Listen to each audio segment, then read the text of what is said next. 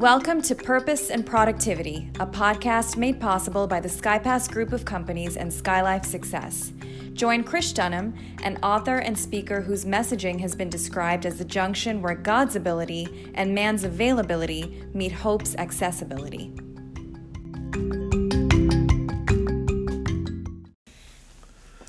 Welcome, everybody, to episode 50 of Purpose and Productivity. My, how the time flies. During this time, we have begun a little bit of travel, and uh, just yesterday, I got a chance to book a bunch of tickets to India and hopefully Albania. We've got trips pending now to Salt Lake City, Utah, Las Vegas, Nevada, Jacksonville, Florida. So the beat is slowly starting to pick up, but I love the opportunity to continue these journeys with you. And the beauty of this platform is I can do it from wherever in the world I am.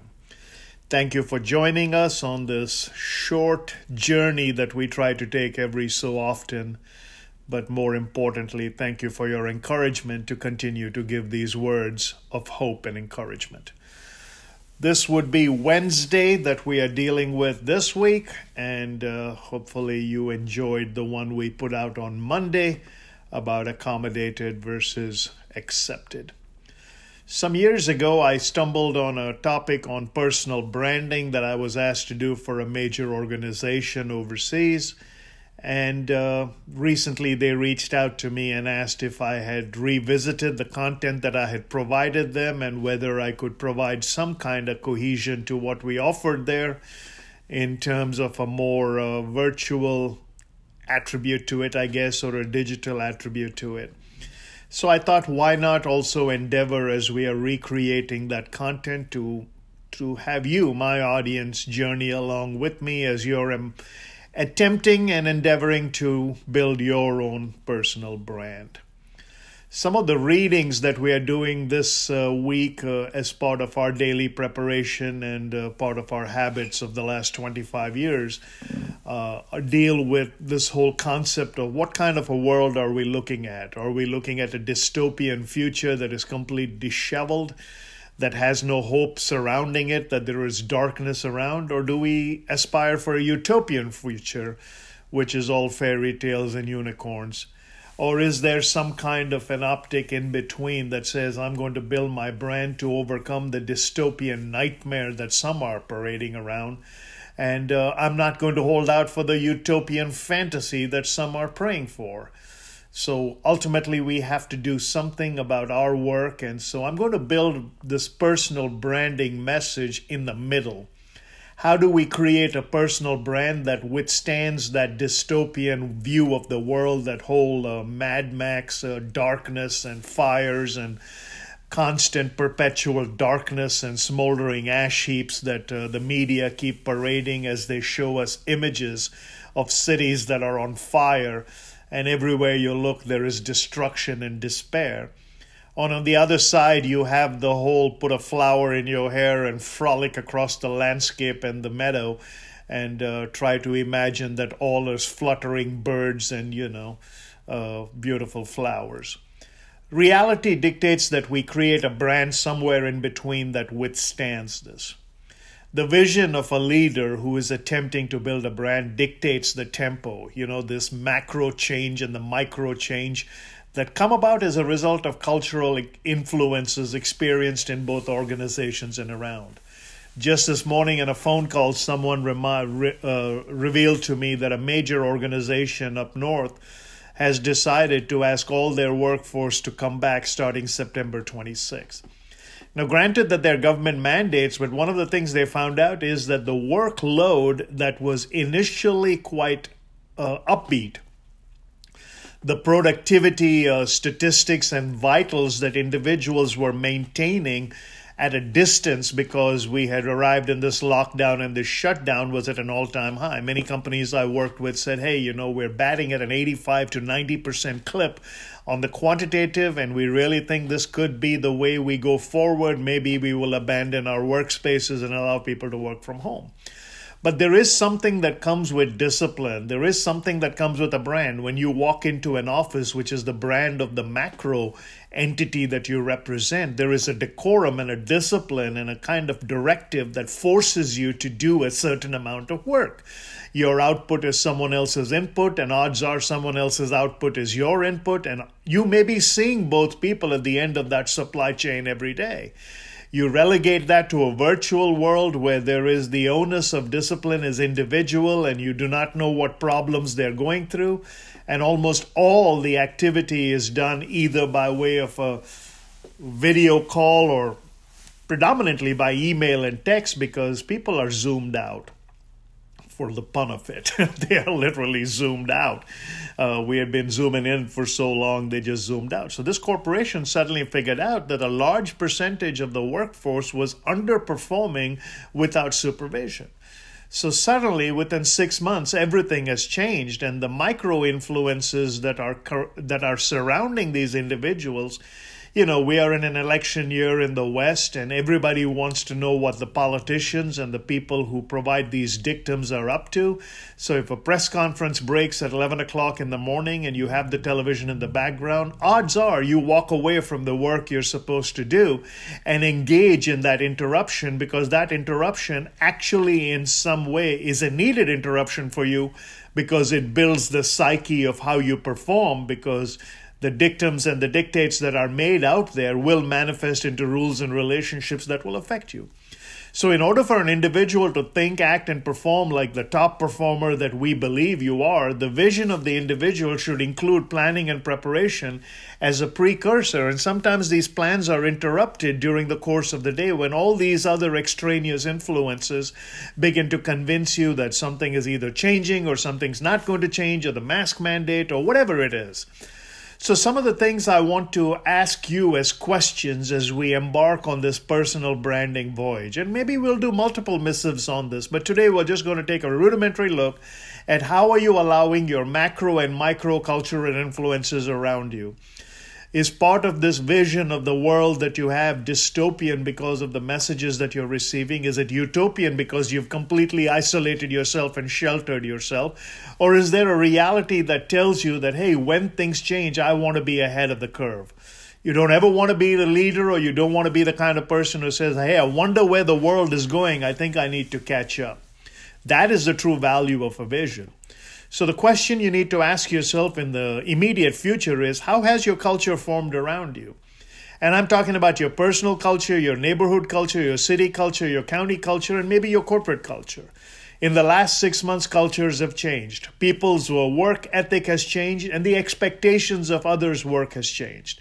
Uh, every now and then you'll run across a YouTube clip where someone comes totally unhinged because they're just tired of it. Uh, and, uh, you know, there's nomenclature now forming around the kind of person who erupts or the kind of person who is very demanding or the kind of person who seemingly just gets upset at what someone else is doing. There are actually proper nouns uh, given to these people now, and they say, stop behaving like a and there's a name of a person given there. And the people who actually have that name and was given from birth are now taking offense, saying, you know, you're sullying the name and you made it this mockery on memes, etc. So, how has culture formed around you? In the little suburb of Dallas, Texas, where I live, uh, we go to a small church, and the culture of that church has shaped around me because we used to go to two services and then we decided that the congregation was not being was quite spread out for camaraderie and comfort. We went to one service and that was how we behaved that's how we acted. But suddenly we had to go back to two services not because our original mandate changed but the culture around us changed and with social distancing norms and making sure that every row is wiped out. And so we decided to go to two services so that doesn't mean that our effectiveness has changed. Culture has forced us to change some of the branding with which we are operating. So this is a very poignant question and don't take it lightly. In the last six months, your culture around you has changed. Your personal culture has changed. Your familial culture has changed. Your organizational culture has changed. Your reading habits have changed. Uh, what you read has changed. What you watch has changed. And as a result, some of your personal cultural attributes of how you interact have changed. So the next question is when did you notice that it was time for you to change your personal brand? And this is a present continuous question. Now, the reason I'm asking this question is there will come a time, either now or there came a time about three months ago when you made that choice. I know I made the choice to change my personal brand as soon as this thing hit because I'm in the advice business, I needed to be at the front pulling. I didn't want to be at the back pushing. I didn't want to try to drag an organization. I didn't want to be able to have to push an entire organization. I wanted to be at the front pulling it. Now, here's something that will happen. The early adapters jumped on earlier. The people who were later adapters came slowly. And some said, hey, we're not with you on this ride. We don't think this is your effective space. As a result, we may cease to do business with you. Whichever way it is, the old adage of you win some, you lose some, and some are rained out still holds true. So the question you need to ask yourself is when did you notice that it was time for a change to your personal brand? What is that brand going to be? How are you going to emerge? People have redeveloped their websites. I know we did ours. Uh, they've tried to create their social media presence differently. Some people became apolitical during this process. This morning, I saw someone who said, Hey, I block anything that is political, so I just don't want to get into that. That's not my space. Some people have become absolutely political. Now, one of the things you need to realize is there's something going on in this world, uh, and we may address this at a different issue, but these are some of the meta messages we are receiving, and some of the algorithms of social media are actually changing the way you perceive your own brand. Uh, believe it or not, apparently audio is picked up by the conversations you have around your devices. Sometimes I'll be chatting, and very quickly, while I'm chatting with someone about something else, very soon an ad very pertinent to what we're chatting about seems to invade the space. Now, this is scary, and there are movies that have been brought out about this, but the need to change your personal brand is not because algorithms around you are being, ma- are being managed and manifested so that people can message you and advertise to you in a more personal way you need to realize that the artificial intelligence out there, some of it is being used for bad and there is some of it for good. Because at the end of the day, algorithms that are formed to change around us and change brands around us are basically inanimate which means they can they can try to mimic human behavior. They can actually be very creative in substituting human behavior but an algorithm cannot feel. An algorithm doesn't know. And as a result some of the algorithms that are conditioning the messages around us that are invading our space are done as a reactionary tool but without any kind of human element to it and as a result, people are getting perturbed. So ask yourself is the AI around you being used for good as you develop, or is it being used for bad so that your reactionary attributes are actually getting you suspicious, getting you paranoid, or whatever the number of reasons may manifest? Now, this is real stuff, and I don't want to think about it too long because when I realize how much of my data and how much of what my habits are available to a machine and how it can then concoct based on how man programs it to then address me is almost scary because a random thought here or there takes you down a path that there is a point of no return. Now, that's just a moralist cry from me saying that I hope our AI will be used for good and we will end up utopian and not dystopian. A question you need to ask yourself again at this foundational branding is whom do you credit with the platform upon which you will build this new legacy? It's a question I've asked in other seminars too, but in branding, I think it's important. Uh, early and during this pandemic, I recorded a podcast and I did a couple of videos on the power of three. It was an ode to giants. I talked about the alliterative style I picked up from Adrian Rogers, the teaching style of uh, literary mastery that I picked up from Ravi Zacharias, and then just the pure depth and commitment of simplicity and adequacy and hope filled missives that I picked up from Zig Ziglar. All three, of course, are now on the other side of glory and all left their footprint on earth, but definitely left their footprint in my work. And everything I do kind of stems in some way through the thought processes that I uh, manage to engage in uh, with them, through them, and by them.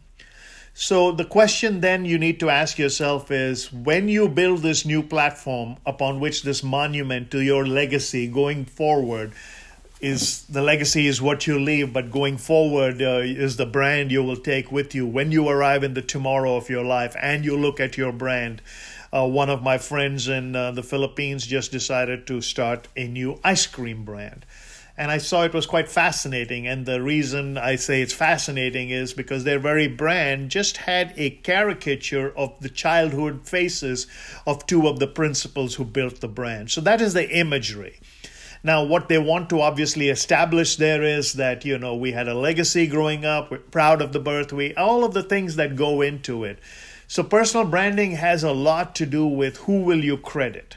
Um, some brands uh, do not have anything going on with them just for the sake that you know they they resemble a Greek figure of some kind or a mythological god or whatever it is.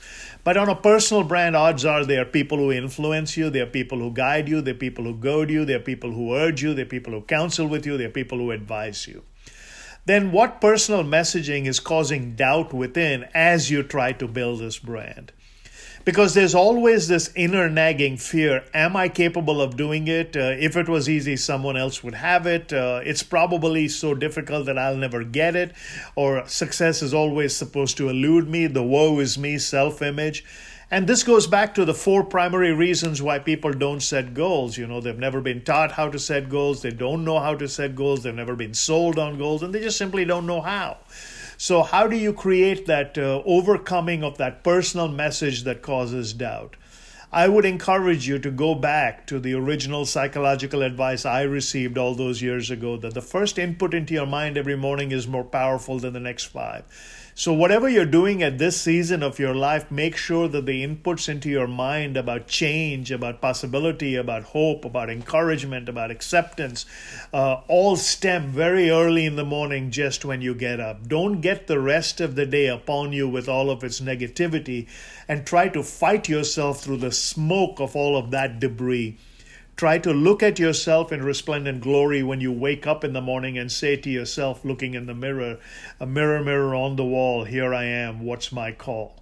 You know, it's that old poem that uh, is said in many different ways, but about the individual who was looking up for change. And he says, He looked up into the heavens and said, Lord of heavens, I am so sorry, I'm so blue.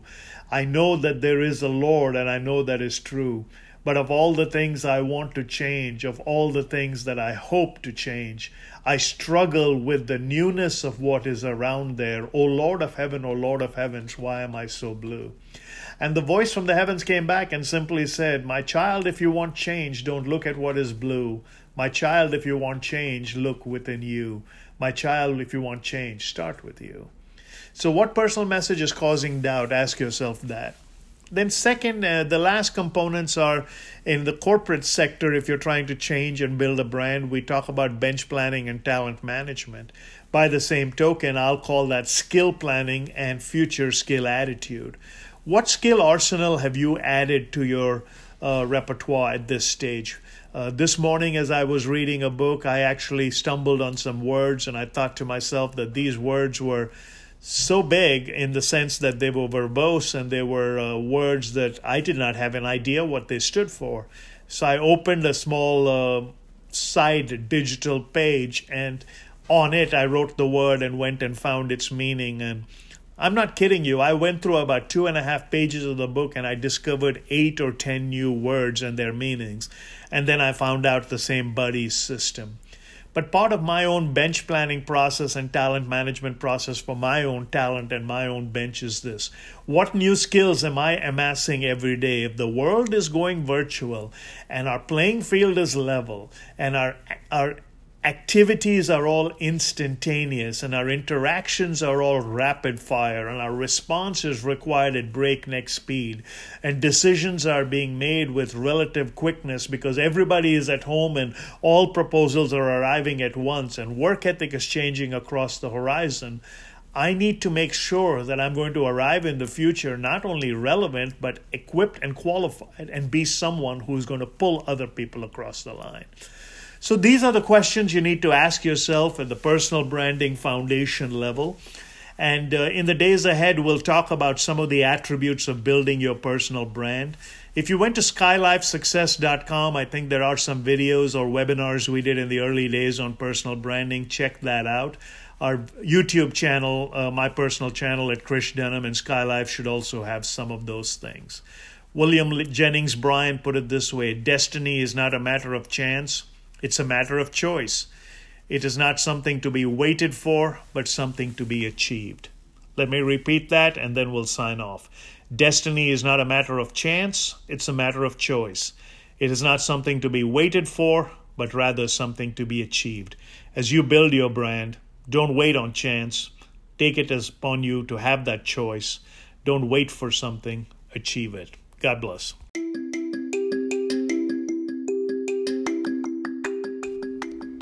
That concludes another episode of Purpose and Productivity with Krish Dhanam, brought to you by Skylife Success. Please subscribe, rate, and visit us on the web at krishdhanam.com and skylifesuccess.com, where you can find our social media links and access to additional resources. Till next time, happy learning and happy living.